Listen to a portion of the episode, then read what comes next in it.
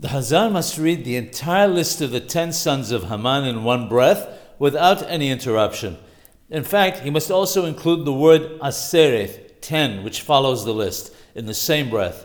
The reason is in order to show that they were all hung simultaneously as one.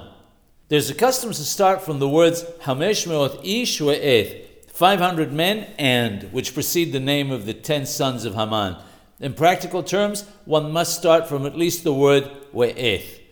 Reading the names in one breath is the ideal way of reading it for the reason mentioned above. However, if one did not do so, even if one paused in the middle of reading their names, the amount of time that it would take to complete the entire reading of the Megillah, one still fulfills one's obligation.